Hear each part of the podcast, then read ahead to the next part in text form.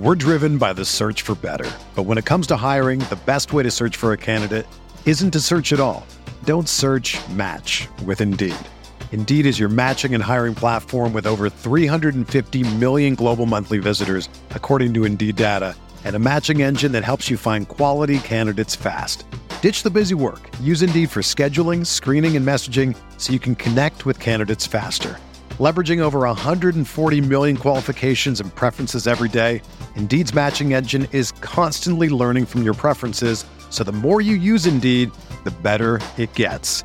Join more than 3.5 million businesses worldwide that use Indeed to hire great talent fast. And listeners of this show will get a $75 sponsored job credit to get your jobs more visibility at Indeed.com slash BlueWire. Just go to Indeed.com slash BlueWire right now and support our show by saying that you heard about Indeed on this podcast. That's Indeed.com slash BlueWire. Terms and conditions apply. Need to hire? You need Indeed.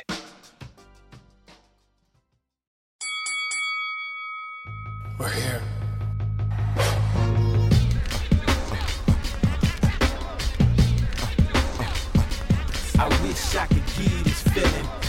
Feeling. The corner.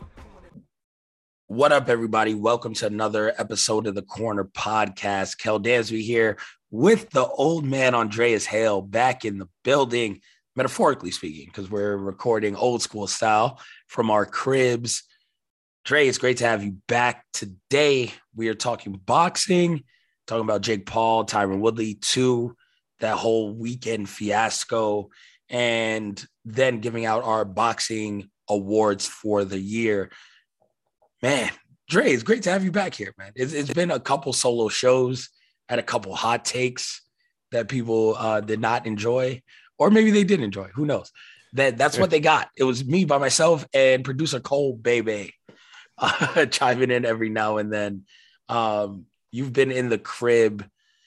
And we're just gonna put this out there. Have you found a link for Spider Man yet? No, and I- I've been avoiding it like the plague. Um, Okay, okay. Did you see it already? yeah, I saw it in uh, Tampa. That was our Oh. plans originally when Yeah, we no. were going to go to Tampa uh, together. But I went with uh, Marc Raimondi in, in Tampa, and we saw it. So I got to see it again this week with my kids. They get in um, later in the week, but yeah, no, it's uh, it's it's good. I'll say that. How about that? So yeah, if you can find a link, you're not going to the theaters anytime soon. No, So if you can uh, find a link, I'm sure you can watch it. It's it's very entertaining. well, you know I'm going to see it. It's just a matter of now that the initial effect is worn off. Now I'm trying to avoid the people that go on Twitter and go, "All right, your four days are up. We're going to talk about it now." So I'm trying to avoid those people. I am those Um, people. I am yeah. those people. So I'm I'm I'm trying. Like I want, but the thing is, is like I don't want a whack ass link, and then I have like a terrible ass. I, I want it to be. I want to see it. Like I want to see it for real, for real. Like I don't want to see it on some old bootleg or you yeah, know 360p on my new TV. Like I don't want to do that. So I know I know there's like a 40 day thing until it hits streaming services. I don't think I can wait that long either. I'm gonna figure this shit out. I don't know. yeah. I'm sure they have like a real high quality joint by now. Like it's it's been the weekend. It's almost a week since it released. Like, and, I understand that the TVs in the crib are luxurious. I haven't even put them up yet. I've been, I mean, you know, for those listening to the show, I've been gone, and I'm not going to go into too much details other than um, the past year has been tough on our family, and it wasn't. This had nothing to do with me. I'm fine, um, but uh, you know, had to take care of family. Family, family comes first. So I haven't had a chance to do anything. Like I have my TVs are still in their boxes. Uh, Black The- Friday shopping. Like, Still I- in the boxes. yeah, everything I bought on Black Fridays. I haven't unpacked none of that stuff. Um, I just put my Christmas tree up, and I like I haven't done anything. So I'm behind. And if you you know if anybody that knows, I didn't tweet. I didn't do anything for the time that I was gone. I did nothing but watch TV and take care of my family. That's it. Did nothing else. So you finish any games? You Uh, have I- like a million games to finish. I finished Metroid Dread. I finished Guardians of the Galaxy. I finished both of those. And then I started on Far Cry 6. I started on Halo campaign. and what else? Oh, we got to play Halo. Yeah, I gotta get multiplayer. Like we got we got to get on this. But then on like with TV, I like finished Succession, uh, almost finished Insecure. I'm on that final episode, all caught up there. Uh, what else did I watch? What's Finished the HBO comedy? That uh, Southside, dude. about? Southside. I- I, I gotta just- I gotta watch that. My mom was Oh. like, "Yo, you you gotta watch this like ASAP." I was like, "What?" Oh my god! Like I, I was, I was one of those people. Like I saw it and I was like, I don't know what this is. I ain't gonna watch it. And then I saw somebody talking about it. Then I turned it on, and then I just couldn't stop watching it. It, it's like, I don't even know what it's like. It's always sunny with black people.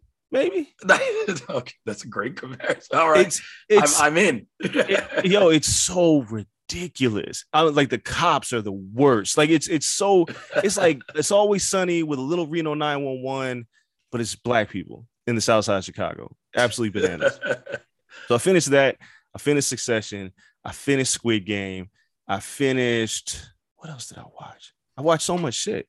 Uh, that's like all I did was like watch movies and TV. So I'm like all caught up on just about everything that's on television. So that's it. So now I just got to watch Spider Man. I didn't watch The Matrix yet. Like some people said, it sucks. My problem with The Matrix is the fact that they put this movie out. The first Matrix was good for one reason the effects. I don't think anybody saw The Matrix and was like, yo, this is the best story I've ever seen. I It's- love that story. It's it's a cool story. I love but the story. And, and one, I like two lost me a little bit. Two- three two and three not suck. great. Yeah, two and three suck. But the first one, it was primarily because of the effects. Then you were like, oh, red a blue pill, blah, blah, blah, you know, Neo, all that stuff. That was cool. But if you don't have the effects, I don't know what you have with the movie. But how do you reinvent the wheel with a new one? I just I can't see the new one being something I'm like, man, that is that is incredible. Yeah. I feel like it can only be a rehash of the original in some ways. So That's the way you got to go. Like you got to kind of ignore two and three, and it's just playing off the nostalgia of Matrix, the original. you watched uh, it already? No, no, no. I'm Oh. not watching that shit in theaters. No, It's, on- it's on HBO Max. is it? Yeah. Oh, okay. I'll watch that on HBO. Maybe I'll watch it with the kids. Like I, I do love the story in the original Matrix. Like it has one of my favorite movie lines of all time. Which is which is um, when he's visiting the Oracle and he's waiting to see the Oracle. And there's like the little kids, the telekinesis kids in the in the lobby, and he's trying to figure out how to bend the spoon. And the telekinesis kids are bending a spoon, and then they're like, here, try. And he like grabs the spoon and he can't bend it. And then the kid looks at him and is like, do not try to bend the spoon. That is impossible. Bend yourself. And then he's just like, okay. And then he like leans to the left and leans to the right, and the spoon starts to bend with him. And then the oracle calls him in. That's like one of my favorite movie scenes of all time. Cause that's something I live like I saw that and I live my life by that. You don't you don't bend other people. You can't you can't help what goes on around you. That's that's not life. What you can do is you can focus on yourself and then everyone else will bend to you. Hmm. And that's like one things I always live my life by. Like I, I can't change other people. I can't change how they think. I can't change what they do, but I can change what I do and I can bend their will to me. And Hmm. that's like one of the dopest shits I've ever like seen. It's like, yeah, you cannot bend the spoon. That's impossible. You cannot change other people. That's impossible. But you can change yourself and you can do whatever you want. And then the other people will change to you. And that's like the, one of the best lessons like I've ever learned. Like, I love that seeing. Um, Never Yeah. thought to apply the Matrix to real life. And yo, I had I had to do something. There was something I saw on your timeline while it was out, and I just texted to you. And you deeply offended me with what you tweeted. okay. The teen movie draft. The teen movie draft. Yes. And y- you said three by Runaway, right? Three, three by Runaway. It's and I'll give people the rundown. Super bad, can't hardly wait. Euro Trip, Project X, Boys in the Hood. I watch all of those yearly to this day. Okay. And you said five, what are you doing here? And five is Ferris Bueller's Day Off, Dazed and Confused, Clueless, Clu- Cruel Intentions, and Scream. Yep. You're bugging. That's a draft. Cruel Intentions is one of my favorite movies ever. They drafted it four. And that's the best movie on that rundown, and arguably the only movie I'll watch from that that list. You're but first of all, Ferris Bueller's Day Off is like one of the greatest 80s comedies of all time. I think it's wildly Like- overrated. You're bugging. Two, Dazed and Confused. Did you ever see it? Yes. It's I, I've watched all teen movies. Like that's, and, this is my genre. And Scream is like one of the greatest horror films of all time. It, it, like redefined an entire genre. I didn't like Scream at yeah. all. You, yeah, because you don't like scary movies. I don't I know don't how like you Scream. didn't like Scream, but here's my problem with three. Boys in the Hood is not a teen movie. We got to get that. We got we, we got to get that out of here. Black people can have teen movies. Like Black people can have teen movies, but Boys in the Hood is not. It's a it- hood it's movie. one- Yeah, one of those things don't fit together. Like you have a, a list with "Can't Hardly Wait." You can't put Boys in the Hood in the same it's cheating, but I like it. I like It's it. And look, uh, Clueless is also a classic. So I don't know. I don't know how you have five as the worst list on here. I mean, Mallrats would have been Mallrats my all-time favorite movie. So Mallrats would have probably been like my sneaky joint instead of Boy, Boys in the Hood. But um that I mean, Clueless I don't like. Dazed and Confused was amazing when it came out. The replay value is not great. Um Ferris Bueller, same thing. Replay value is not like I don't go back and watch Ferris Bueller at all. I do. I watch Really? it all the like the parade see- is like the only great mo- moment of that thing. Like cool, like That's I understand it. Look, the, the reason why you pick three is because they're all movies like made after the year 2000, with the exception of Boys in the Hood. I mean, that's fair. Like Superbad, arguably, is not even art. Superbad's a top five comedy all time, damn near. I mean, Superbad is amazing. I, I I won't argue with Superbad. Euro Trip I thought was mid. Can't What? hardly wait is yes. I'm not a fan of Euro. Oh Trip, my like, god, the fucking robot, Mr. Nah, cool. on the train. Oh, I Duh, drank I'm cool. absinthe like in high school because of that. And I can't drink like to this day, I can't drink uh Jaeger because it tastes like absinthe.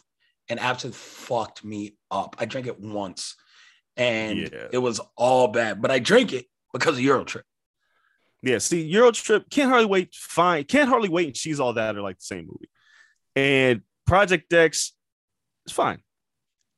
But this isn't a runaway for number three. Boys and Hood, like, I don't even know why that's in here. The worst, the worst one on this list, the worst category is the second number two.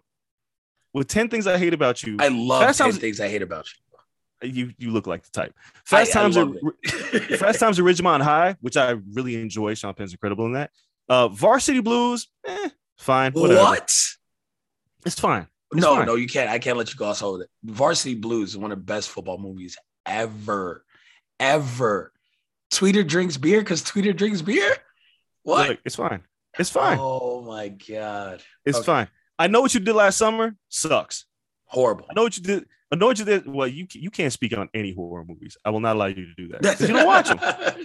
You I don't wa- watch them. How can you speak on them? Like I, I did. I didn't enjoy that. I've watched that. I- but- Blair Witch. I've watched Scream. Like I didn't enjoy it. Scream is incredible. I know what you did last summer is trash. It's just a basic knockoff of everything that Scream did. Everything that came after Scream, Urban Legend, know what you did last summer. It was like a whole series of movies that copycat Yeah, the Scream. whatever. Whatever the joint is with the scarecrow. And then Encino Man. What? No, Encino Man is terrible. That Yeah, this is the worst list. Team like team two, team one, American Pie, fantastic. Mean Girls, classic. Grease, eh, not a fan. Juno is great, but everything on five doesn't make any sense. Did you skip over Girl Next Door? It's on Team. One? These Girl are the Next Door. same movies. That's These my next sa- tattoo, by the way. Oh, So boy. I'm getting attention from Girl Next Door. It's when he's about to make again. I learn a lot from movies, like uh, how I live my life. But uh, which neither here nor there. It's probably not the greatest thing, but um, like you say all the time, like TV raised us, right? Like our parents were wherever the fuck our parents were. So, um, Girl Next Door, they do like a, a fake scene where he's about to film the porn or whatever, and then he decides he can't. But when he can't, he reaches for the door and he's about to turn the knob to do the scene, and he has her lipstick kiss on his hand. and that's why he can't because he's like, yo, I can't do this like because of her, and like she makes me make good decisions, blah blah. It's like the girl in his life. So I want, I've wanted forever, like the kiss marks on my hand. And then I thought I was like, oh well, I have my wife's name on my other hand, on my left hand. And then I was like, I should just get my wife's lips on my right hand because it's like for that movie. And I understand like people get like the lips on their neck and that shit's stupid fucking cheesy. So uh that's the only reason I haven't gotten it to this point because I was like, I can't have random lips. That's just fucking ridiculous. But getting my wife's lips on my right hand because of Girl Next Door. Incredible movie. Yeah. All right. So you like a lot of the same movies. Like this is a weird list. movies are my like yes I, I love all of them rom-coms and teen movies are my genre So where's the Breakfast Club rank? breakfast club i put can't hardly wait over the breakfast club See, this is my problem. This this is this is completely and i understand like it, it's 2000 biased yeah exactly or 90s Like, biased you, yeah, it's like late '90s, early 2000s bias that you Yeah. have, and I have I, I like '80s movies because I wasn't a teen in the '80s, right? Like I just was a kid watching these movies, and Yep. they like Breakfast Club was what I I love the Breakfast Club because the tension, like who experiences the tension like 2000? Y'all don't. It's just cell phones, all that shit. It's completely different. So it's like Cruel Intentions is one of my fucking favorite movies on the low. Like no I cruel intentions love that movie. top five movie all time like i almost named How many top five movies all time do you have? You've you named like three that you put in the top five all time already. no no uh, Superbad is top five comedy um Oh, okay. No, no, my top five movie like Mallrats is in there. Um, Mallrats is my favorite movie all time. So like Mallrats, Cruel Intentions, um, Crazy Stupid Love is like creeping up into my top five. I love Crazy Stupid Love in terms of like a rom com. I think it's the perfect rom com. Um, American Pie is in there because I I think American Pie is the greatest teen movie ever. And ah, I don't know. There's a couple that's like on the fringe. It's like my wrestlers list. Like the number five changes constantly on the wrestlers list. And in hip hop, that's how I feel about like my all-time movies. But no, I I definitely know like my top four doesn't change. But Cruel Intentions for a long time was my favorite movie ever. Oh, Troy. Troy is usually my like number five. Troy? I love Troy. Um, Really? yeah, another thing that like I take moments from that and like live my life out because of it. Um, yeah, yeah. as scenes in that movie where I like lent to my life and I live my life because of that. Oh, okay. Yep. If you say so. Yeah, like the Oh. opening scene in Troy is arguably the greatest opening scene of all time. Like that Would you stop with this all everything you said is all time. It's driving me hyperbole. Yeah, hyperbole is like running wild on this show. But the opening scene in Troy is fucking incredible. I think that movie is so mid. What? Gladiator is like 20 times better than Troy. No, Like, Troy's better than. Gladiator. You're bugging. Troy is better than Gladiator. Troy, like when you Troy and I like. Gladiator. I really like Gladiator, but like Troy, Troy is not Troy. When the kid wakes him up in the beginning, Dog, you can't convince me of this. Troy he's in the bed with the two chicks, and he's just like, "All right, whatever. I'm waking up." And then the kid's like, "This is the biggest man I've ever seen. I I wouldn't want to fight him." And Achilles just looks at him like straight face, and he's like, "That's why no one will remember your name. That's the realest shit ever." Like he's just like, "You you want to be mid. Like you you want no one will remember your name because you don't want to do great things." And then it's just he goes out there and just wrecks the big dude. Like this impeccable opening scene. Impeccable. That movie is so mid. What? Troy is your taste in movies. Sir, he grabs the spear and hits the dude walking. What? So the movie is mid. Gladiator's a million times better than Troy. Like this is this shouldn't even be a discussion. But anyway, I needed to bring up that list because that when I saw it, I was like, "What? You said five is? What are they doing here? This is like one of the, the great, like the greatest horror movie. One of the Ferris Bueller. You calling it overrated is disrespectful, but I get why you do it. Yep. Cruel and Cruel Intentions on that list. You're gonna say, what is this list doing here? I like Cruel Intentions. And Clueless is a classic. It is.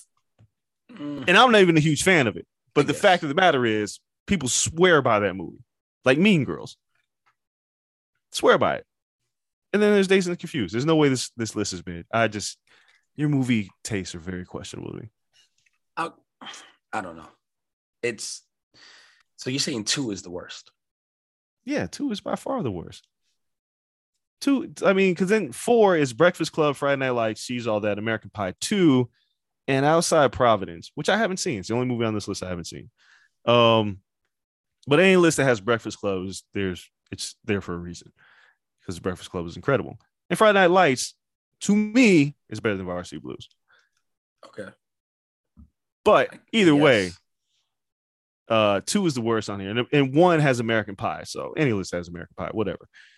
American. Pie is the best of. I like think Super Bad better than American Pie. I, yo, I- Super I Super Bad is one of Super Bad is one of those movies that I'll never not watch if it's on my TV. yeah. If it just comes on, gonna, it's fucking incredible. It, it, To this day, Jonah Hill, Michael Cera, Oh, Jonah Hill, Michael Cera. lunch by myself like I'm Steven fucking Glansberg is one of the Dude. low key best lines ever. The pairing of Jonah Hill and Michael Cera is better than the the, the quartet of American Pie. And I love American Pie. Yeah. Don't get me wrong. That's fair. But Michael Cera and Jonah Hill are incredible in That's Super fair. Bad. Yeah, I can't And even. then McLovin, come on, oh, man. McLovin. McLovin, nice. Oh, oh my love that scene. Just Take off your vest. You look like Aladdin. That shit. oh my god! Just it brings fucking tears to my eyes. Yeah, You know, every, is- everything about that movie is incredible. like I love American Pie, but Super Bad is just Oh it's, my god! it's just there's just there's no not fun. Like the movie ends well. Like everything from the beginning, you know, when he says he's sucking on your mom's tits to the end, it's it's it is classic. him It- oh, headbutting your Becca. Oh, him headbutting the chick is incredible. Him hating Becca is like my favorite because I've met like several Beccas through life now. And the only quote I could think is like, Becca, I fucking hate Becca. Like, that's just like the best line. And then he's like, why? And then he goes into the diatribes about drawing dicks, which is. Oh my god, come on. Oh. Like, again, I, lo- I love American Pie, but there's there's like, and I I think American Pie is incredible. But the drawing dicks, like, yo, Yo. come No. on, man. it, it came from nowhere and it's so great and the, them showing the photos of the different dicks like the tokyo square version of the dicks like it was so artistic that you can't even just be like yo i, I can't knock this oh my god it's There's nothing you can So do. There- there's nothing you can do. The, the movie is perfect perfect in terms of Fucking- comedy. The movie is perfect. So yeah, I put it Moroki? over American Pie. Moroki is one of my favorite characters in that movie. Like him with the cat, like he Yeah. uses the flower for like the cat whiskers. Oh, It's- oh my god! Oh, the they make the perfect tiramisu. infallible. Oh, Yeah. yeah. that movie's incredible. Like ah, these eyes when he's singing that shit. Oh, at the party. The movie Oh. is incredible. I've And watched yeah, that so- with like director's commentary, where Seth and Evan are actually talking about it and writing the movie in middle school. It's one of the best. Like, honestly, if people still buy DVDs, I know you're like a big DVD buff, right? Like, not anymore. It's ridiculous. That But you books, have- I gotta stop. Yes. you have like an insane DVD collection. yes. Um, but if people still buy DVDs, that's like the DVD to buy because the director commentary is so incredible and just hearing Evan and Seth and like Evan never wanting to be in front of the camera. So it's like weird hearing Evan. Um, but him and Seth Rogen like write everything together. And it's just talking about like how they got the period blood scene and how it was like a real life party. And it actually happened to them. And we're like, oh my God, that shit is so funny. The, The cops. movie is flawless. Oh, The movie, the movie is the movie is Uh, flawless. I And anybody who I love anybody 10 who things I hate about that- you, but That's a fumble No. picking that over Superbad. No, you uh, you just can't. Like there, you just can't. I know we spend a lot of time. You guys like, where's the combat sports? I haven't been here for a couple weeks. I'm sorry. I saw this list, and I, I love teen movies. I love them all because I think in the, there's a, every every decade there's a genre of teen movie. What is this And- decade's genre? Like teen movie. I don't know what this decade of I don't know what this decade's genre of anything is. I was thinking about this the other day, right? I was listening to like 90s and 80s R&B and 2000s R&B, and then I got to 2010s R&B, and then now we're into we're about to enter 2022. I don't know Yeah. what the fuck is going on. Like I don't know what what everything is like a a combination of everything, right? Everything was clearly defined in the 90s and 80s. Everything was very clearly defined. Yeah. There was no like crossover between R&B and hip hop. There was no crossover between like teen movies and horror movies and like everything had its lane. Now nothing has a lane anymore. You can just you have to create a subcategory based on what you think something sounds like. So I don't know what the teen movie of two, the 2020s is. What is it? Or 2010s even. Like I Oh, it's 2010. Project okay. X might Project X might be like, but I, I don't even know if that came out maybe like 2009. I, dog, I, I couldn't tell you what the 2010s anything is. It's like define 2010s R&B. What is it? Chris Brown, Is that what it is?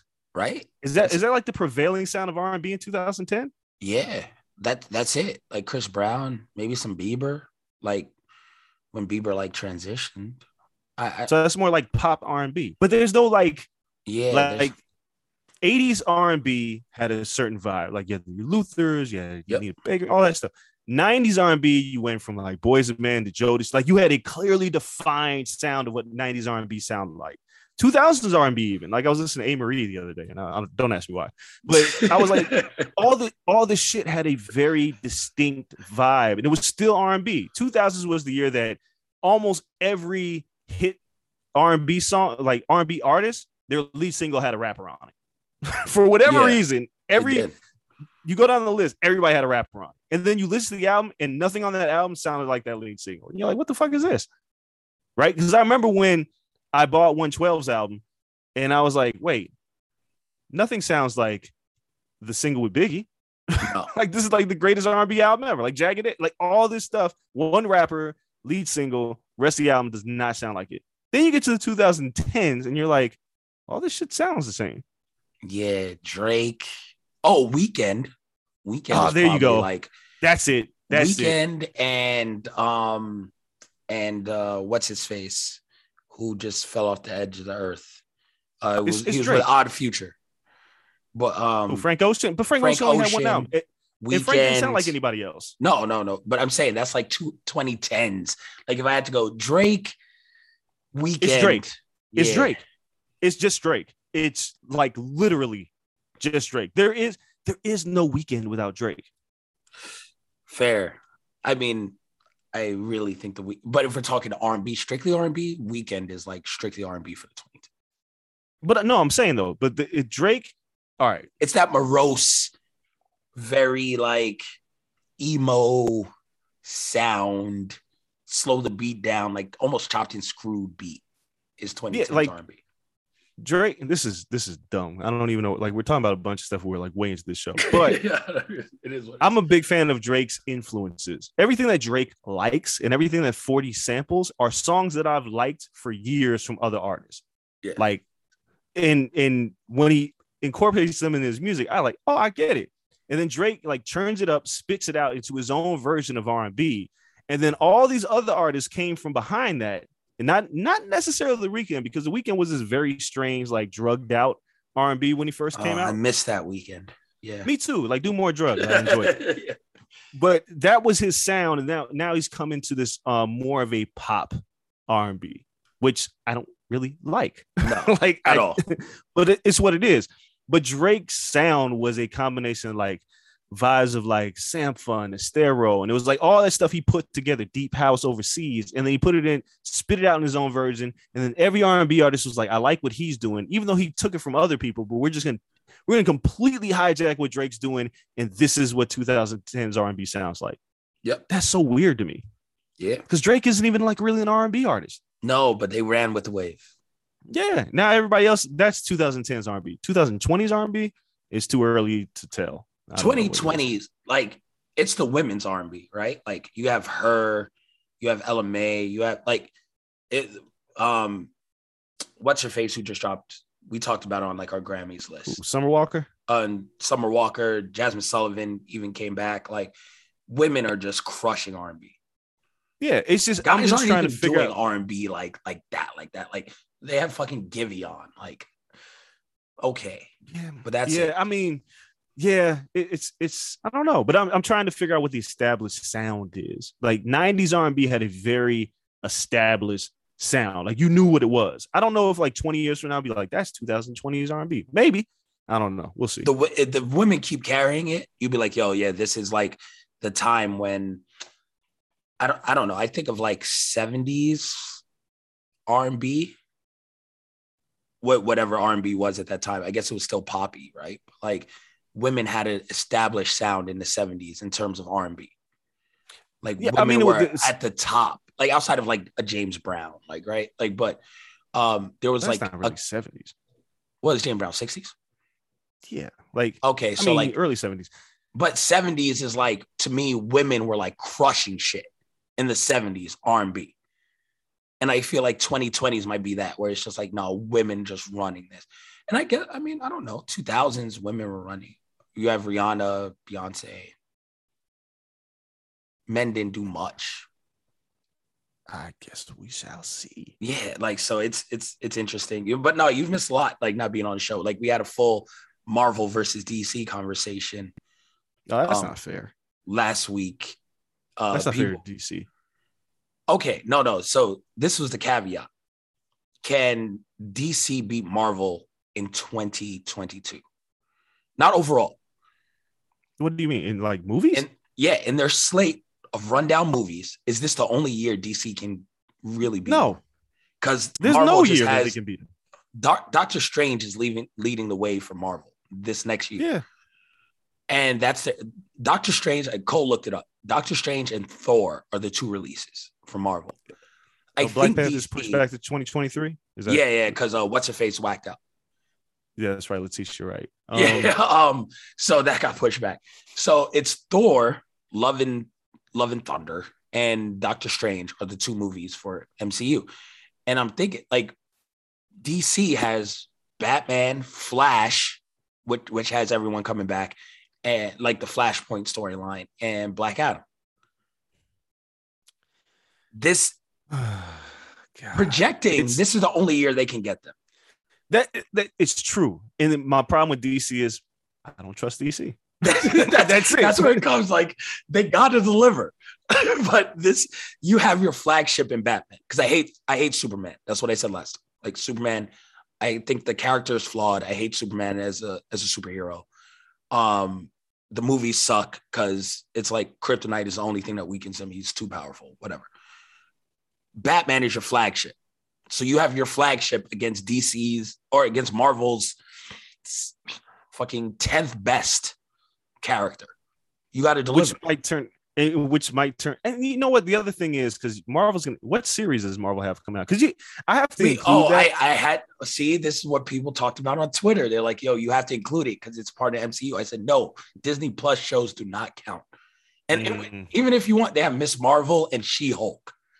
Like, my expectations aren't high, but again, WandaVision surprised me. Loki was great, so I I, I haven't watched Hawkeye yet. That's the other thing. I finished. I finally watched Loki. That was the other thing I did while I was gone. I finally watched Loki, Oh, and I watched it like I watched it all in a row. Like I sat there and I was like, "Oh shit!" Like this is incredible. yeah. DC DC movies like DC is should there's an element of grit that's missing in DC movies where I feel like it could take over, not take over, but uh, give us something that Marvel doesn't. Like the Dark Knight movies had grit, right? There's a Yeah. certain level of realism. The TV you could shows use. have like a grit to it. Yeah, but DC movies, for whatever reason, they just suck. Yeah. Justice League sucked. It was overly ambitious and it sucked. Um, Birds, Harley Quinn, and Birds of Prey was really good. That was fun. But I like the Suicide like- Squad, the remake. The remake, yes, the remake was good. it's just there's there's levels to this shit. And if fig I'm figuring I haven't seen Spider-Man yet. I have no idea what's going on, but I'm figuring Doctor Strange is like the linchpin for this next wave of Marvel movies heading into Yeah. whatever the next Avengers or whatever the fuck is going on with Guardians Galaxy and everything else. And as as mid as we consider Doctor Strange, that movie is probably gonna have extraordinary significance. DC movies don't have that. There's not a DC movie that you go, oh, we need that for it to make sense into the the the uh, DC narrative. Nothing. There's no movie. People crush me for one. that too, because I said Doctor Strange, the original, is top five worst Marvel Mm, movies. no, no, no, no. The first two Thors are trash. First two two. Thors, uh, I didn't like the first uh, Captain America. That's in the bottom. Ooh, Um, mm, nah. yeah, that's Well- that's in the bottom five, and then throw in like the last Iron Man. What whatever one had the Mandarin was horrible. Iron Man three. Iron Man three sucked. The first Yeah. two Thors sucked, and then Ragnarok was fucking incredible. Phenomenal. crazy. And I, but I can Um, I can rock with the second Thor if you make me. Make me. I, I take the first Captain America over the second Thor. I, I did not like the Thor movies. I did not like Um, Captain America at all. But if you have if you have to bottom five it, yeah, I mean Doctor Strange was fine. Yeah, like Um, and that's not a knock necessarily because like everything else was great. But um yeah, ugh. I was like, eh, I it, but it it's so it easy me. to go. It's so easy to say like DC movies. You'd be like, all these kind of suck. No, Like, yeah, yeah. I mean, like no one's watching Aquaman, right? Like that's Nah, that was horrible. it's- Um yeah, I, I wasn't a fan of any of those. no, they they had Wonder Woman, the first one, which was great, and then whacked out on the second. one. bad. I don't know. It's just- they just got it bad. But this So- is the year. If you're gonna get Marvel, this is the year. Because after this year, you're getting Fantastic Four, you're getting Blade, you're getting X Men. You're you're never dead. catching them again, ever, Dead, uh, dead. ever. Um, before we hit the break, because again, we got to give out our boxing awards. Um, the other thing we talked about, which is in this realm and last show, and I wanted to get your opinion. It's the Mount Rushmore of comic book characters. I gave mine, Cole gave his, Antoine gave his. Which on your four? Now, is this personal taste or is this just like greatest Personal. comic book character? No, no. Per- I mean, like, Oh, um, oh, yeah, yeah. Like, it's not like objective, right? Like, it's your Okay. personal re- Mount Rushmore. my my per like Punisher. Punisher always Punisher, I knew you're going off them. Like, I told them on the show, I was like, "Yo, Dre would go like so fucking left with this thing because he like reads the comics." I was like, "All Yeah. my stuff, like, we are movie and uh television shows." Like from the 90s, I was like, Dre actually reads the comics. He's gonna go like complete left. Okay, so Punisher is not not on anyone's list. Correct. Yo, I, I love Frank Castle. And Okay. strangely enough, it, as I've gotten older, I was like, yo, he's like a fucking cop. And he was like, like, I shouldn't like this guy, but I love Frank Castle. Uh Punisher, Wolverine. Okay, Wolverine was Um, on everyone's list. It's universal. Yeah, Wolverine was number one on everyone. Like if we had to rank, Wolverine is the greatest superhero. yeah. Wolvie's Wolvie's incredible. Yeah. Oh, now it gets dicey. Um, see, I was never. I'm not a big Iron Man guy. No, he made my list Um, only because of Robert Downey Jr. Black Panther. Okay, Now, now, do I put Blade on this list or not? you are you skipping over Spidey? My, you're giving me. This is my personal. Personal, yeah. I mean, you're Yeah, it's- yeah. I, I, I might be skipping over Spidey. okay. Uh, because, right. For instance, Daredevil's comics were just to me when Matt Miller took them over, were just flat out better. They were Okay. dark. Deadpool as well, right? Like this is tough. DC again. I put Batman on the list just to give Batman DC like a like I a don't ooh. give them any love.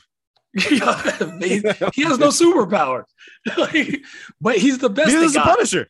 Neither, neither the Neither Punisher has Punisher, no super. no. Punisher has no superpowers and hung with everybody. Right? yeah, that's ridiculous. It's it's it's dumb. Like when you think about it, like Punisher He was hanging with Daredevil- Ghost Rider. Like Ghost Riders came from hell. Like, Ghost Rider used to be one of my favorites, but they've just completely botched every iteration of them past the year 2000. They whacked They it just out. ruined it. Nick Cage, all that. It was just bad, right? They should have just had Method Man become Ghost Rider and then make a movie about it, period. Because Method Man was Ghost Rider as a rapper.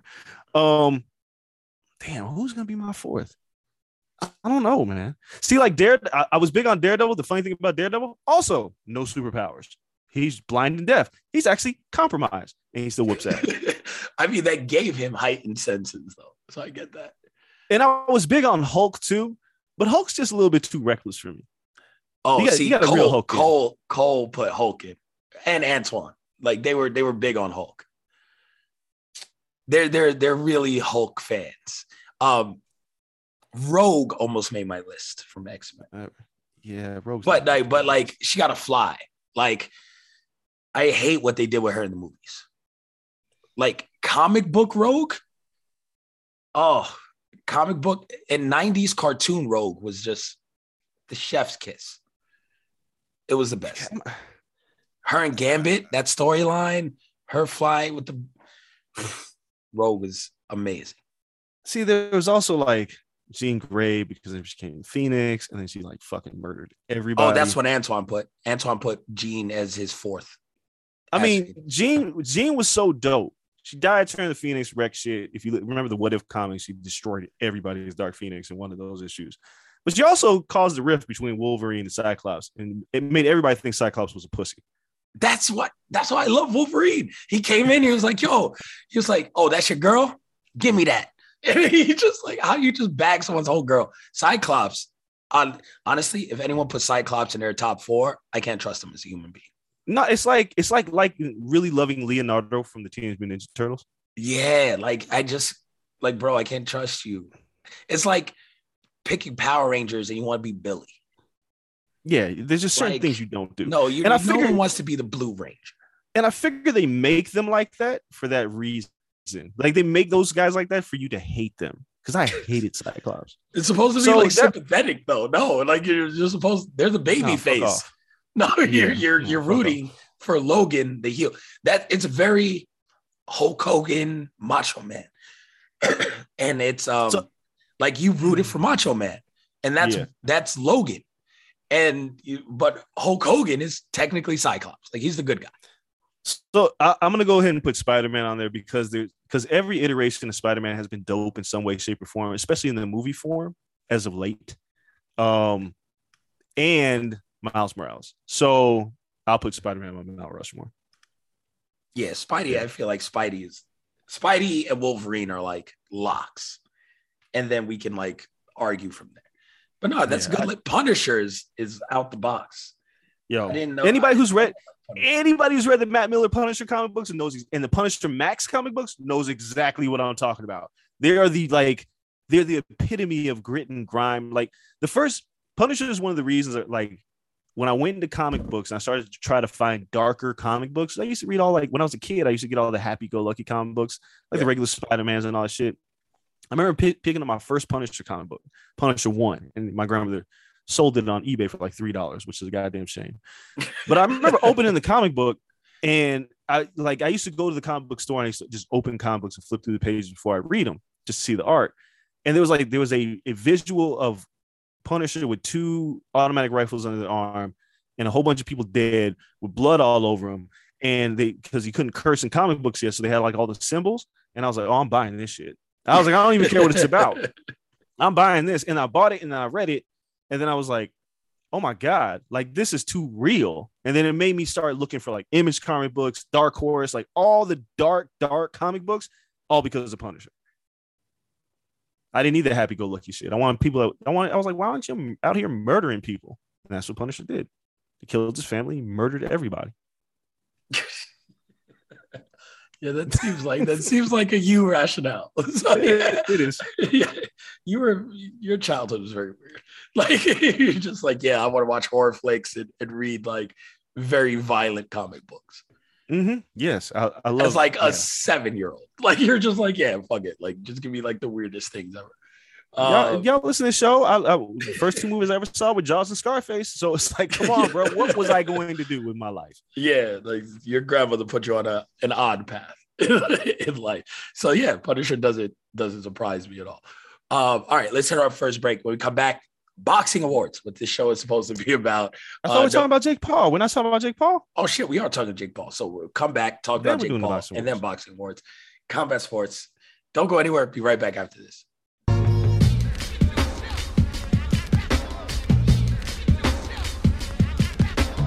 Hey everyone, it's Lindsay Rhodes, and I've got a new podcast, the NFL Road Show. Fun and kind of nerdy conversation about the NFL every Monday, Wednesday, and Friday. I've got some amazing guests that are joining me. I'll be breaking the huddle with the top stories, previewing games. We'll get you set for the weekend fantasy with our Fantasy Friday episodes, and we'll answer some of your questions as well. So subscribe to the NFL Road Show on Apple Podcasts, Spotify, or wherever you get your podcasts.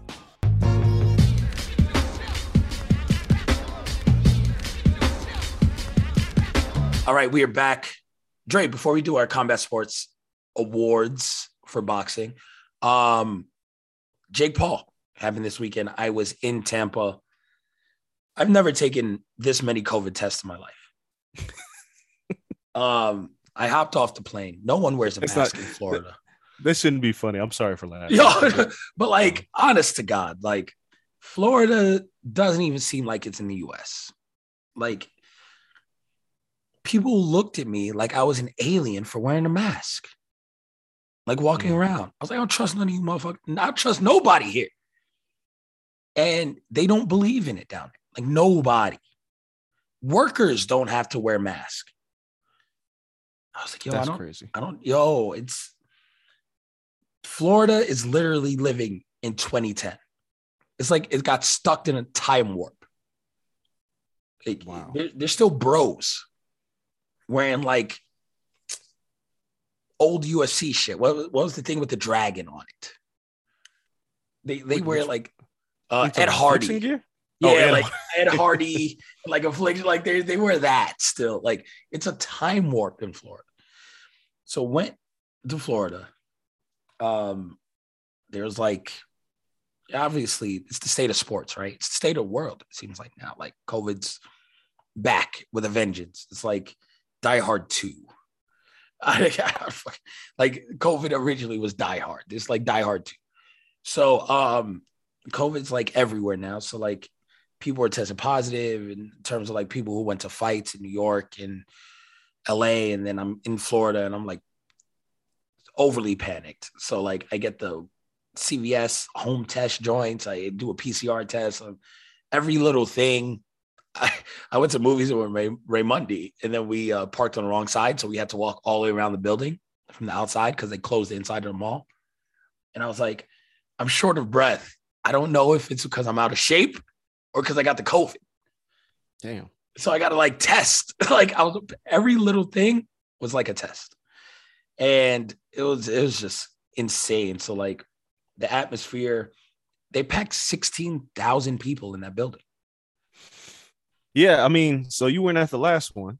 So you No, get see what this one was like. Yes. And yeah, I, I mean, I, you know, I watched it from home and I was like, you know, part of me misses the circus. but The other part of me is like, look at all these fucking kids. I don't need to be around this shit. that- that's that's- a ton of kids. a ton of kids. I was like, yo, I, I saw eight year olds in the building for boxing. Incredible. It look, I wrote a column. I some of y'all saw, some of y'all didn't. That y'all need to cut it out. Jake Paul's not bad for boxing. Just cut it out. Stop. Because all these people, I need you old head boxing writers to get off your high horse just for a second. I need, need you to cut it out because you want things the way that they were in the old days. And the problem is, is Jake Paul is bringing in new audience to boxing. And then you'll, some of you guys say, well, they're only watching Jake Paul. No, they're not. They're getting exposed to Man Serrano. They got exposed to Man- Montana Love. They got exposed to Daniel Dubois. Um, they are seeing other fighters that you can latch onto. Jake Paul is a gateway drug. If you're complaining about Jake Paul ruining boxing, you're ignoring all the current things that are ruining boxing without Jake Paul. Yeah, exactly. like you're ignoring the fact that judges have been ruining boxing, sanctioning bodies have been ruining boxing, promoters have been ruining boxing. Why the fuck are you blaming Jake Paul? Yeah, he's Jake the Paul least of brings- the problems. Exactly. There are so many things that boxing does to shoot itself in the foot that when Jake Paul comes around and had and we'll we'll talk about his choice of opponents and blah blah blah. But he's making events and he's taking his training seriously, and he's putting real boxers on his card, Yep. sprinkling it with a little entertainment. Deron Williams and Frank Gore, and you have a fight card that's more interesting than 90% of the fight cards that's out there. Then you add the fact that Paul versus Woodley one did half a million pay-per-view buys, which outdid Crawford Porter, Tank Barrios, Tank Cruz, uh, everything but Canelo and Wilder Fury. Jake Paul is outdoing. And you're gonna say, well, it's because the circus. We all need a little bit of fucking circus, guys. Relax. You know why you like you know why you like Conor McGregor so much? Because the circus that he brings to his fights. Yep. When you can get casuals involved into a sport and get invested, whether they love him or hate him, I'm not asking you to like Jay Paul. I'm just saying he's not bad for the sport. Because then people will say, well, he's a piece of shit. All right, you can say the same thing about Floyd Mayweather. Yep. He went to jail, right? And you're complaining about Jake Paul? Jake Paul is similar without the skill level to Floyd Mayweather, Muhammad Ali, and Mike Tyson. Now, when I say that, people are gonna go, "Whoa!" Yeah, And I- that's he- blasphemy to say Ali and Jake Paul. But here's why. Here's why. The fact of the matter is, Muhammad Ali became a figure outside of boxing. We're not talking about social activism. We're talking about him talking shit, him rhyming, him trashing his opponents before the fight even happens, making wild predictions that old boxing heads hated. They hated everything that Ali did going into a fight, but it was wildly entertaining. And then he backed it up. Now, Jake Paul's not even close to the skill level of Muhammad Ali. I'm not saying that. But what I'm saying is Jake Paul brings a certain level of excitement to the sport that just being a boxer doesn't do. Terrence Crawford, incredible fighter, gives you nothing to grab onto going into a fight. You just root for him because he's a good fighter. That's it. Muhammad Ali got trashed by boxing media. Mike Tyson, they were like, we don't need these guys, these thugs, right? Mike Tyson's talking about eating children. That Yep. made more waves than him knocking people out at some point, right? Floyd Mayweather. Again, I said it a billion times. The casual boxing fan doesn't walk away from a Floyd Mayweather fight saying, This is a great fight. You want to see Floyd lose, and that's why you pay for it. And then other people want to see Floyd win, and that's why you pay for it. The fight itself almost doesn't matter. Floyd does everything to get you to get your money out of your pockets. Yep. Jake Before Paul's doing the fight. same thing. Yeah, Jake Paul's doing the same thing. He's not on their level, but he's bringing a level of excitement that boxing doesn't really have right now. And, and why are we going to be mad at that? He's not bad for boxing. If you don't like it, just change the channel. If you want to be an old head and you want to say, I just want to watch my boxing real, go ahead. Watch your, your fights where fighters are complaining about not crossing the street and watch your bullshit scorecards. Like, dude, what fight was this weekend? Um, Um, the- uh, uh, uh, Joseph Parker and uh, yeah, and Derek Chisora. What the fuck were those scorecards? criminal scorecards. cards. Like Chisora got drunk three times, and, And, lo- and lost one 114 to 112. Are yeah, you kidding me? what? And you're saying Jake Paul is bad for boxing? Ridiculous. Cut it out. ridiculous. Like the the hometown cooking in boxing is ridiculous. That's Yeah. So y'all stop. Y'all, y'all don't y'all ain't gotta like him. I'm not saying like him personally. I don't know him as a man, but I'm just saying in terms of entertainment and then kind of backing it up, which we're gonna talk about soon with, with in a second with these fights. Yo, all y'all were watching that. All y'all was on Twitter posting about you love him or hate him. He's got all of you talking. That's his job. Yep. Hundred percent. And then we have let's talk about the fights, I guess. Um Deron Williams versus uh Frank Gore to start. Told y'all, Frank. Yo, Again, you know what? They're both not horrible boxers. no, they're not. But I'm, I, you know, I told y'all, Frank. Deron Williams had hands. Yeah. And Frank Gore, he got hit. He was like, "Yo, this motherfucker got hands." You see Frank Gore's face when he got hit? oh my He god, so that's surprised. shout out to this the main team at ESPN. That screen cap that's gone everywhere now of the surprised look was done by Hez. And Hez is like a social media manager at ESPN. Um, but he's worked his way up from like an intern. He interned when he was at UConn. And like for my money, Hez is one of the best in social media in the world.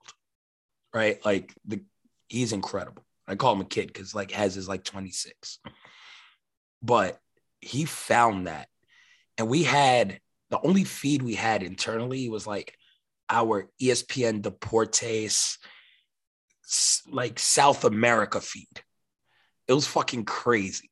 And he screen capped that like on the fly. And I was like, yo, this is incredible. I was like, you, you're breaking the internet with this. Like, you found the meme The look on Frank's face. of terror.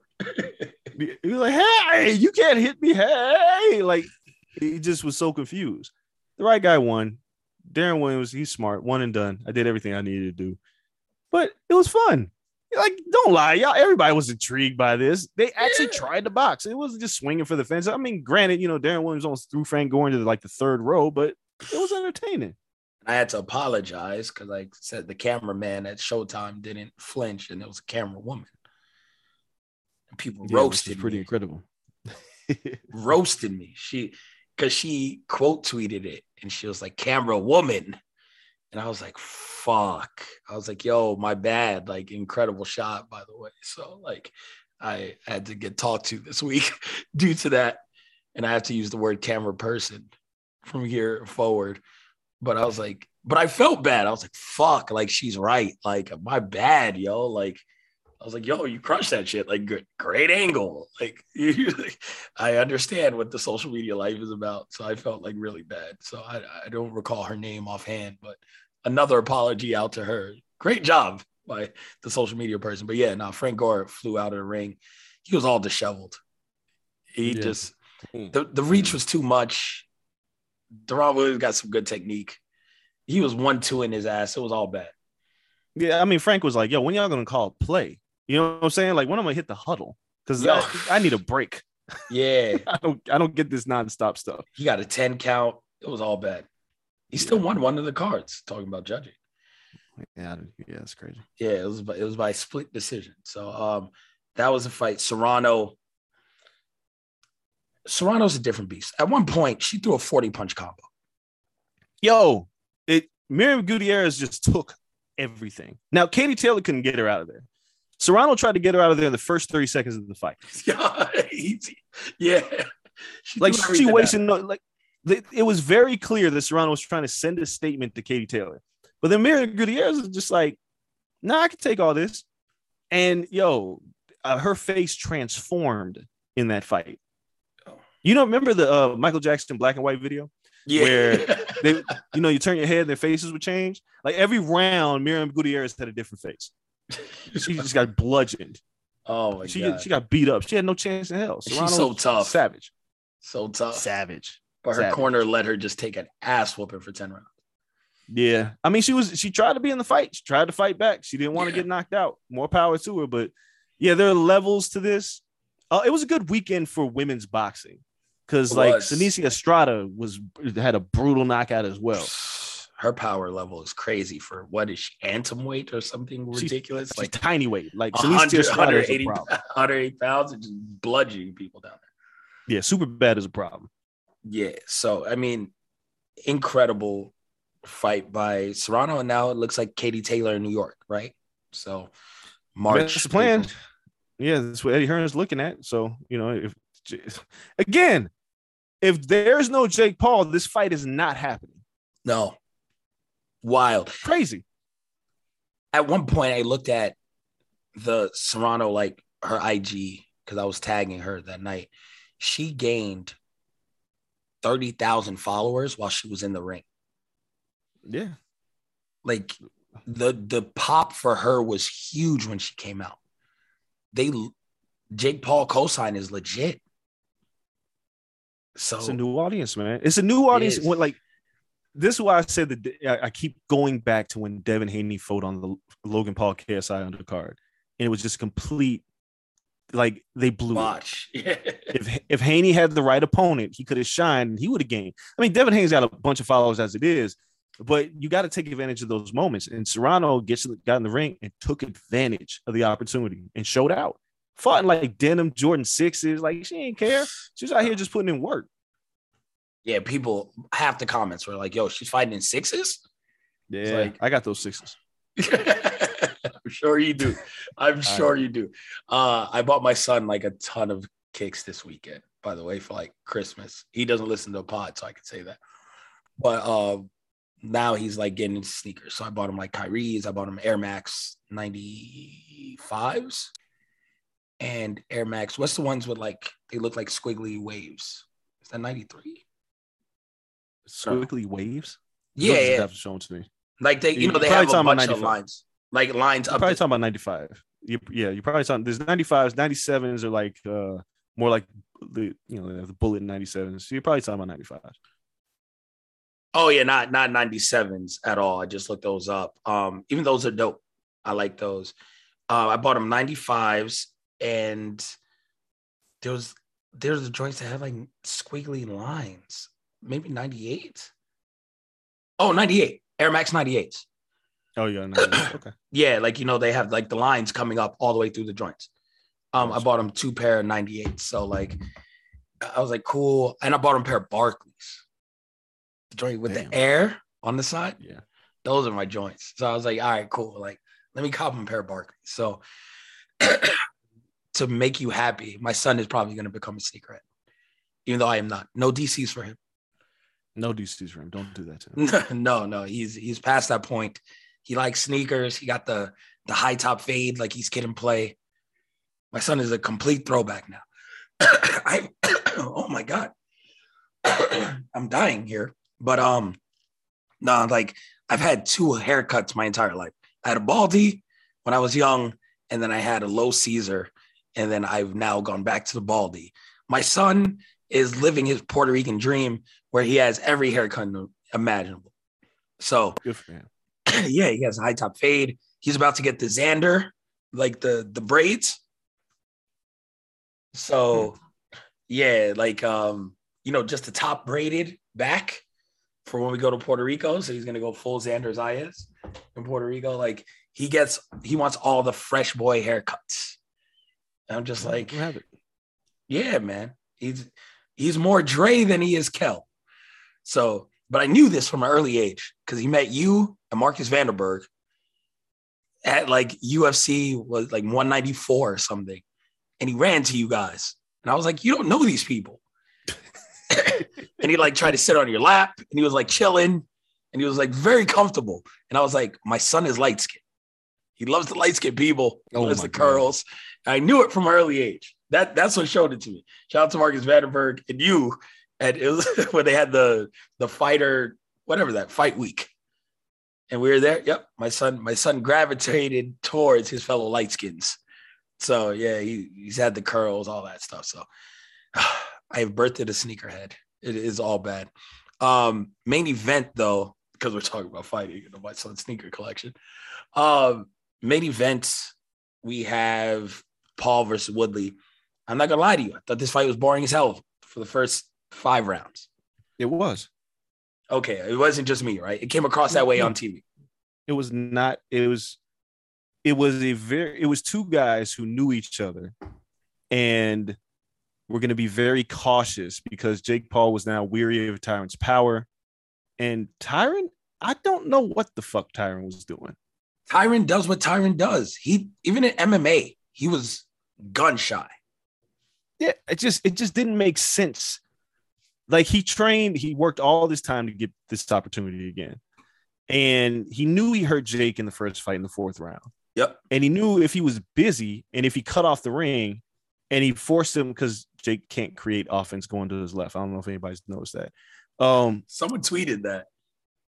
he That's so just he can't he, he can't create offense going to his left. Like he has a hard time firing his jab if he's moving to his left. So if he goes right, he's fine. But if he goes left, can't can't put stuff together.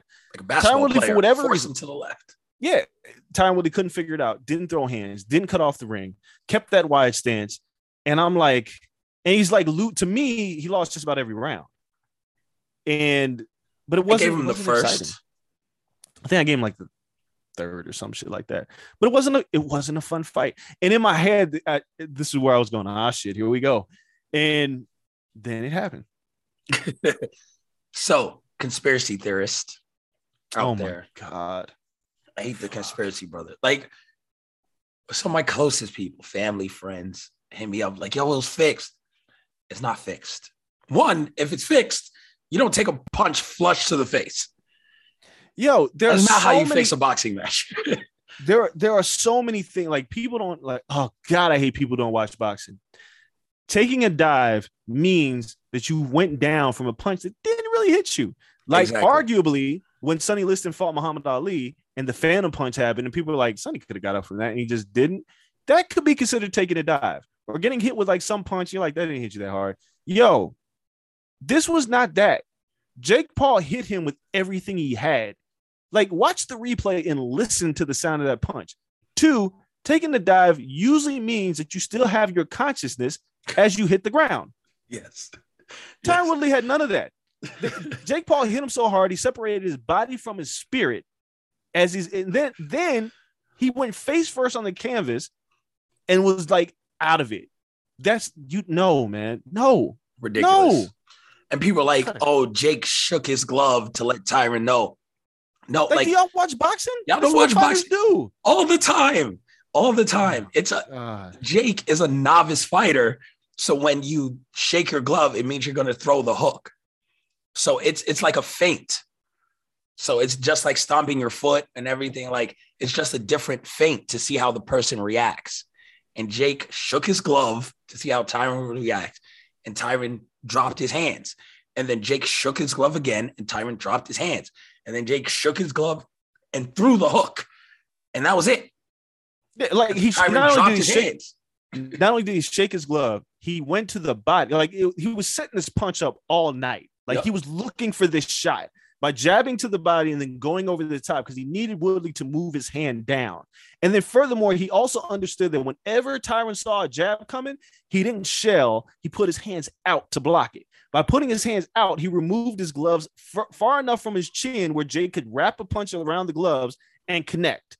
This y'all, y'all, if y'all part of this dive conspiracy, y'all are dumb. Stop listening to this podcast. Like, stop because there, there, there, there was no dive. Like the nonsense where you talk about there was a no knockout rule on Jake. Like, no, man. No. Like, y'all gotta stop. Cut it out. What It's are y'all doing? fake news. It's like it's not. It's not even- not is it's not running even- wild. yo, there's so much misinformation, and, and then on top of that, you got misinformation come from people who don't watch boxing.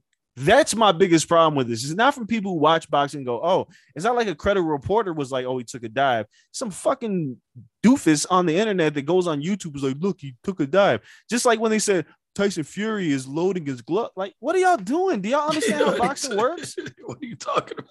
People are back there That's not how this watching him works. wrap his hands. Yeah, it's like y'all just making up shit because you don't like Jake Paul. I get it. You don't want you want the Jake Paul gravy train to stop.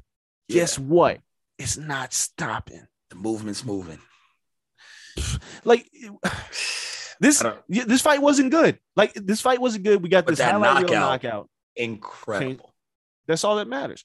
And boy, you do all this. Oh my god. I just got some news. Can't talk about on this podcast. Kel, I'll tell you later. Um, Oh my god. I'm excited. Uh, yeah but uh but that kind of a knockout is i mean it's what jake paul needed it's what jake paul made it turned into a meme he's now knocked out everybody that he's fought he's now can target you know, he probably he's probably going to take a short break i expect him to be back by spring maybe early summer at the latest trying to probably rebook a fury fight but all y'all was watching this shit and if you didn't buy it on pay per view, you streamed it. And if you streamed it, you tweeted about it. Everybody talked about this shit. Y'all gotta stop playing. Like Jake Paul's for real. Now, I asked this question on Twitter, and I'm going to talk about it now because people are like you defend Jake Paul too hard. Look, I don't know him. I just don't understand why y'all hate him so much. What does it mean for Jake Paul to fight a real boxer? And I asked this question kind of facetiously because a lot of you think that he needs to fight like some the smart people go, well, he needs to fight somebody that's like is a boxer, right?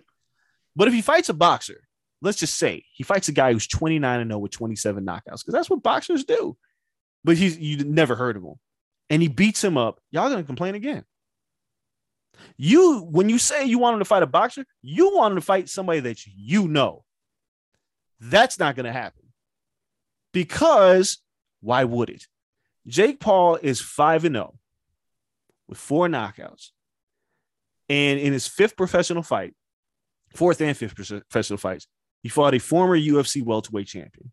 And then y'all go, well, he was small. That's true. Y'all go, he's not a boxer. That's also true. Then you go, I want him to fight Tommy Fury. Do you guys know the record of Tommy Fury's first 11 opponents? It's like 16, 157, and 10. And I'm not bullshit. What a stat. Oh. My God. Then, like, you think Canelo in his fifth professional fight fought a real boxer? Now, granted, could be somebody training in the gym, right? But that, the man was like 17 make... years old, though. Right. But I'm just, I'm saying, my point is, is that Deontay Wilder spent the first 40 fights of his career with people complaining when he gonna fight a real boxer. Those were real boxers. Y'all just didn't know who they were. The thing is, anybody could be a professional boxer if they can get license and commission. You go in, you train, you get a trainer. Nobody knows how long these people are training because they don't have Wikipedia pages. And then you step in the ring, you get knocked out. Yep. Is that a real boxer? That this is all I want to know because y'all asked this question. And if you're just saying I want him to fight somebody with a pro record, that's okay. I'm with you on that. But I, I can guarantee you, if, if Jake Paul fought somebody like Tommy Fury, and y'all go, Tommy Fury is a real boxer, I just read you the record of his opponents. What if he beats him? Then what? Yeah, I think Jake knocks out Tommy Fury. To be fair, I think so. Like, yo, Tommy Fury had a hard time with Anthony Taylor, who was like seven inches shorter than him, an MMA fighter who lost his fight this weekend to Chris Avila. Yeah. Tommy Fury had a hard time with him. Come on, man. Tommy Fury, fine, he's a real boxer because he trains. Yep. But for my money, I don't know if Tommy Fury could beat Tyron Woodley. I don't know. He couldn't beat Anthony Taylor. Anthony yeah. Taylor fought at fucking bantamweight. Are you kidding me? Yeah, it's it's it's it's rough. Um looking at it now. Okay, so who who's next for Jake? So you you're going you think Tommy. I kudos to me. I'll pat myself on the back. I said it on last week's show. I think the next step for Jake should be Julio Cesar Chavez Jr. Chavez might knock Jake out. Listen, you take that. He lost to Silva. You take that chance. He's a real boxer. I know, I, I know, but I, the thing here's the thing. Here's the thing. I, here's, I, here's the I like I like the fight. The thing, it makes sense if you're saying I want to see Jake lose. No, right? He, I think he could win. He could, he could, but I'm what I'm saying is Julio Cesar Chavez is a bum to a lot of people, right? And he lost to Anderson Silva. Now, if anybody remembers, Julio Cesar Chavez came within um, maybe one more punch of knocking out Sergio Martinez in the 12th round of their fight after getting schooled for 11 and a half rounds. Yep. Because Chavez Jr. has massive power. You can't teach that. Novice skill doesn't work hard. He's and he got beat by Anderson Silva because why? Anderson Silva was like the perfect translation from MMA fighter to boxer. He is because in in MMA he was a striker and he had fantastic had, hands and upper body movement. Everything he did was boxing. So when he fought Julio Cesar Chavez Jr., everything that Anderson did translated perfectly. He was slick. Jake is none of those things. He's not slick like Anderson. No. Right? He's there to be hit. He he's very much there to be hit. I don't know if I would go to Chavez next without cleaning out Fury first because that fight needs to be really big. And I and I think you can't. My other problem is you can't reward Chavez Jr. for being a piece of shit, and he will get rewarded. You can. You can. You can't. But I'm saying, I think what if you're if you're Jake Paul, what you do is you make Chavez Jr. fight on your undercard to build that fight. Okay. You fight. You fight Tommy Fury you because you got to figure out if, if Chavez is going to be for real. Because the biggest criticism from boxing heads is that Chavez ain't for real. He be playing boxing. He comes from a lineage of boxers, but he don't really take this shit seriously. Put him in there with a decent opponent. Not a great opponent. Again, No, yeah, you don't want to. You don't want him to fumble the bag though. like, no, but you put it you put him in there with a quote unquote pro boxer, somebody who's been training, right? yeah, And then you he like you haven't beat him up, but you put him on the other card and you build to that fight. I, I don't think you do it cold. you got to tap. you still Jay- have some- you got to tap Jay Leone and be like, "Yo, Jay Leone, my man." Jay Leon might beat him. I know, but you got to be like, no, you got to tap Jay Leone and be like, "Yo, you got to do this for me." like you, you can't win. Like I know you're a better Uh. fighter, Jay Leone. You can't win. You just got to put him Nah, over. man, you, Like like you, you don't want to. You don't want to. I, I don't think you do. I, I think I think you fight have Jake fight Tommy, and you put Chavez in there with anybody, and you put it in the co-main event, and you position that the entire week. And if you're Jake, because Jake knows how to do this, he's very smart. Yes, you trash talk Tommy Fury. Yes, you keep that Tommy fumbles bed intact. But that entire week, you're targeting Chavez Jr. Yep. That entire week, you're saying, "Yeah, I yeah him," but I want to. I want legacy. I want that guy. But he has to prove himself because he sucks. And you just trash him. Chavez Senior will come out, probably say some shit. My son sucks. I don't know. He was He'll- on the call this weekend for us because we did uh, So- ESPN. Deportes did the Spanish commentary, so he was there with uh, Chava and everything. Yeah, so I, that that to me is Fury, then Chavez Jr. I don't think you come in with the Chavez Jr. fight cold because Chavez Jr. is such a big name, and you can't like Jake would be a lunatic and be like, "Let's stage it in Mexico." You don't want to do that because you won't make it out of Mexico. Um, No, but Vegas But is you- perfect for that. Vegas, LA. exactly. You do that in Vegas, and you clean house. Like that fight will be huge, but I think you just have to do something to build towards it. You got to put because who's watching Chavez Jr. fighting? Like what? What casual fan has watched Chavez fight? No one anymore. I mean, And he just guess- fought this weekend. yeah, and that's again, it matches up perfect. Yeah, No, I- yeah, but I, I think the Tommy fumbles thing. There's there's still meat on the bone. yeah. You, you put that. I don't think it's dangerous. It's not a dangerous fight. Like I think Jake beats Tommy. If he can't beat him, it is what it is. You do a rematch, whatever. But you set Chavez up to be Jake's next opponent next summer, late summer, in a huge blockbuster event in Vegas. And if you don't do Vegas, you do Texas. Listen, and you clean like house. it. Yeah, Cowboy Stadium type shit. Listen, I like it. I like where we're going with that. Um, all right, let's hit our break. Last break, coming back, giving out our boxing awards. Thank you guys for listening because I feel like this is a long ass show. It wasn't supposed to be. um, don't go anywhere. Be right back after this.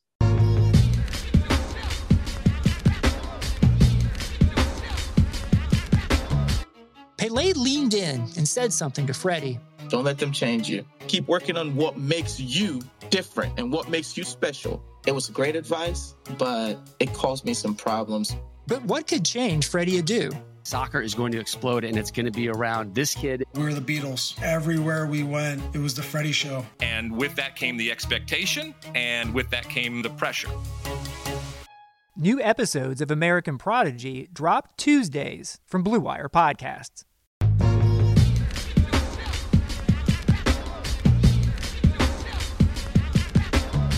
All right, let's wrap up this show with our boxing awards for the year. We can, uh, since it was a long show, Dre, I guess we can go through these pretty quick. Usually, this would take up a good portion of the show, but This shouldn't um, be that. This, this shouldn't be that difficult. I don't know No. how much we're not going to agree on, but we'll see. All right, real quick, men's fighter of the year for This is 2020, easy. Come on, it's Easy. Canelo. Canelo. Um, someone made a Is case for Jake question? Paul. People made a case for Jake Paul.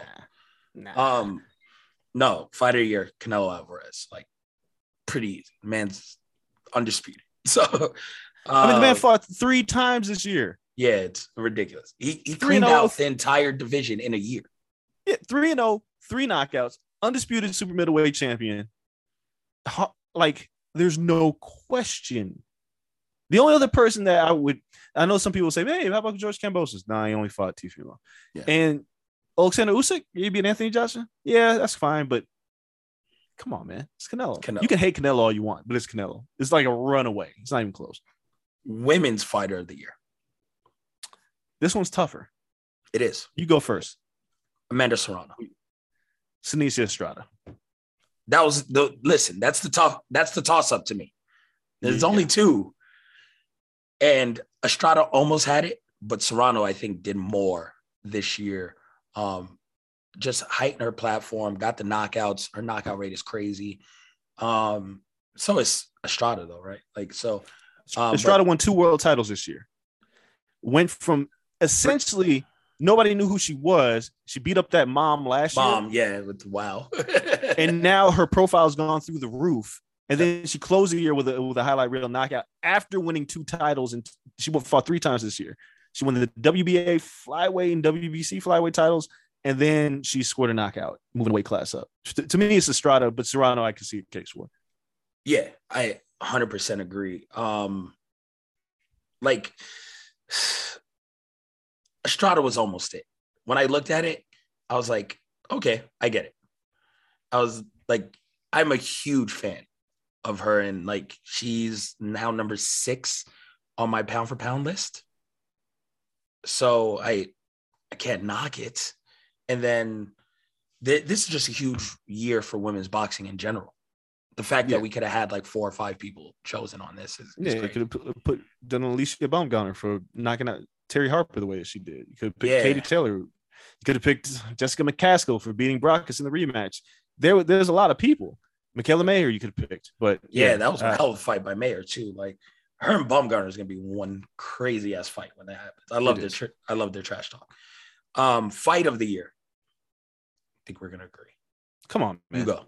It's Fury Wilder. Like there's Fury no Wilder three. question. Yeah, like easy, easy. Bananas. Yeah, incredible Bananas. action. Same thing for me. Fury Wilder three, knockout of the year. You go first. It's holding strong, but Valdez Berchelt.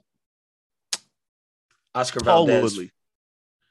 No, you're not Yes. doing that. Are Yes, you? I am. Yes, Over I am. He flattened Yep. Berchelt. He flattened Woodley.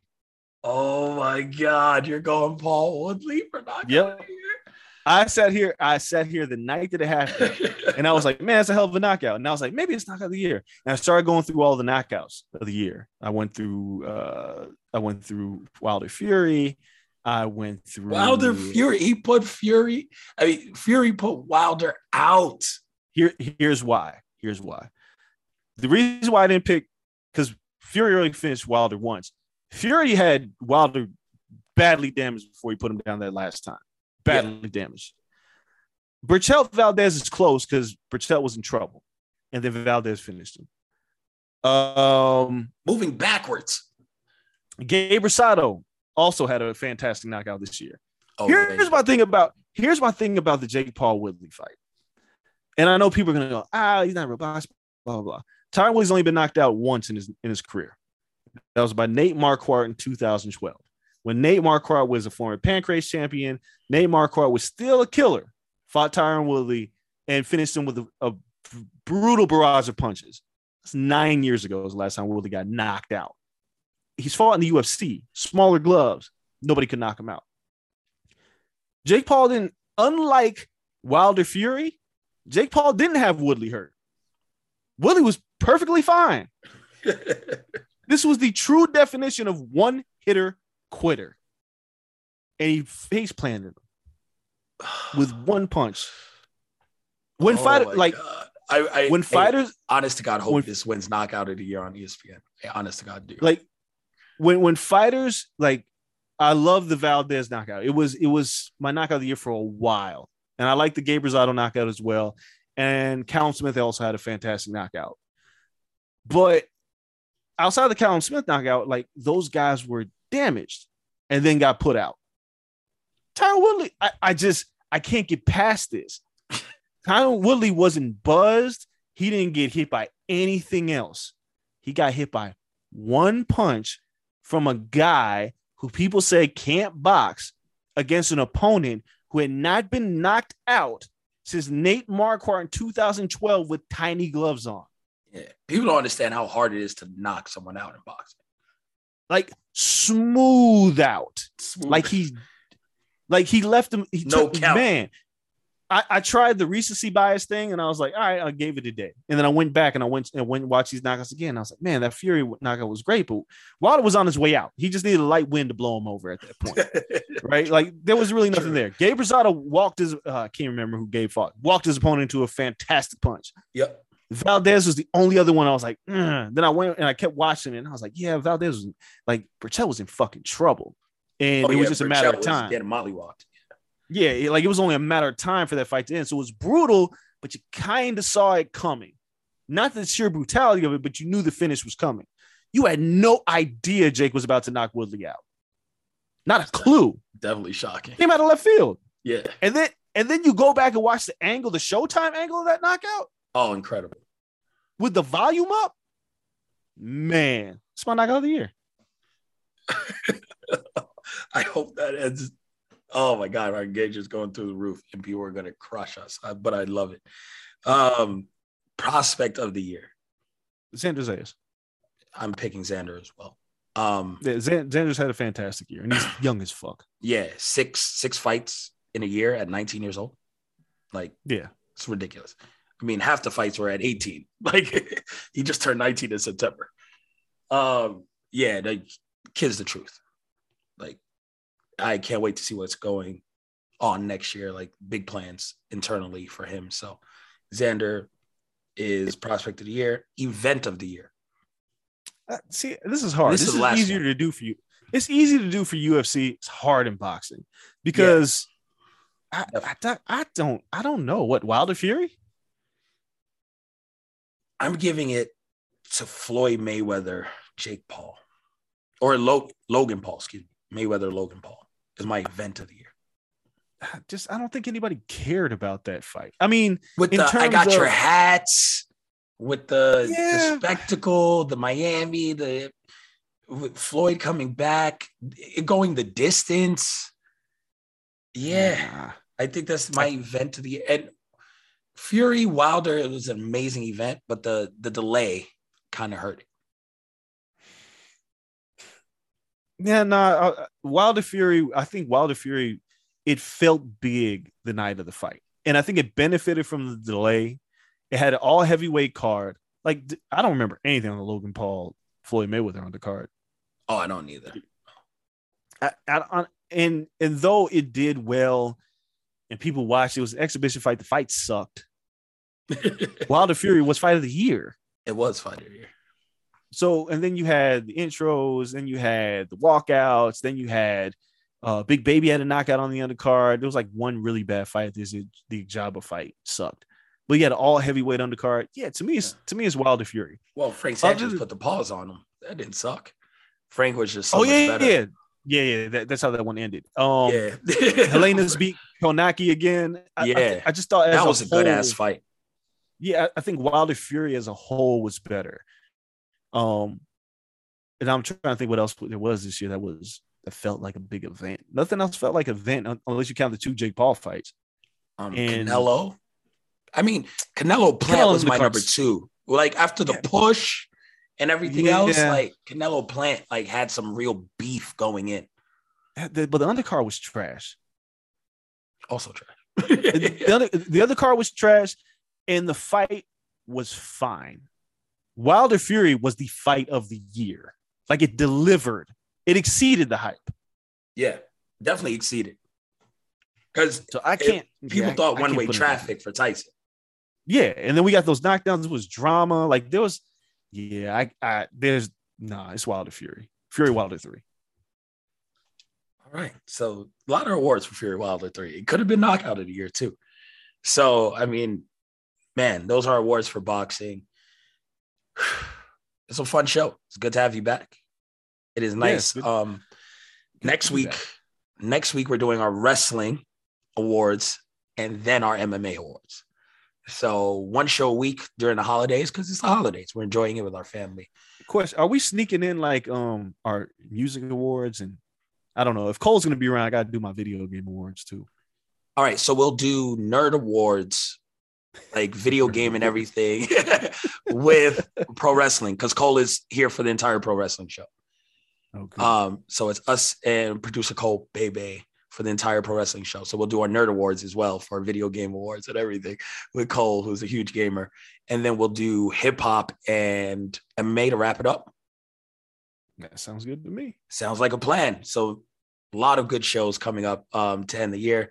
Thank you for listening. As always, you guys can follow us on social media at Corner Podcast underscore on Twitter, at Corner Club for Life on Instagram. You can follow me at Kel Dansby, him at Andreas Hale on all platforms.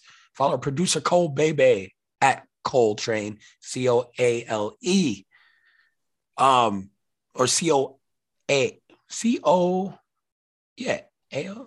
Listen, man, it is what it is. I think I said it right. At Cole Train on Twitter. Um, shout out to Blue Wire, the network. We're not in Blue Wire Studios today, but of course, that is our home at the Wynn in Las Vegas. Make sure you guys come through. If you're there, we record Sundays and Wednesdays. Come through, say what's up, enjoy it. Dre, can't wait to get back in studio to start. I gotta, see, I gotta see the Titantron. I haven't even seen it. You ever see the Titantron? It's crazy, and it changes during the show. It changes to the light. Cole put a lot of thought into this, by the way. So we got the light that swings during the show, and it's because he was watching uh Mama said knock you out LL Cool J video. And he was like, yo, we just can't have a ring. And they were like, oh, why don't we put a microphone in between them? He was like, that's all right, but they got mics in front of them. He was like, I want it to look like the video when LL is standing in the ring. So the Titantron changes while we're talking. And it's just the light ominously swinging on top of us because he watched the LL Cool J video. so Cole, listen, man, Cole is a, a man of many talents. And he told me that. I was like, you know what? that's the dopest shit I've ever heard. I was like, I was like, I was like, yo, you got it. I was like, that encapsulates us perfectly. So, um, yeah, man, can't wait to get back in the studio. But until then, everyone stay safe. Um, I talked about my multiple Rona tests and all that shit. Stay, stay healthy. Make sure you keep your families healthy. Let's get through this time. Let's have some fun next year. Till next week, though, and more awards. We're out. Peace. On the corner.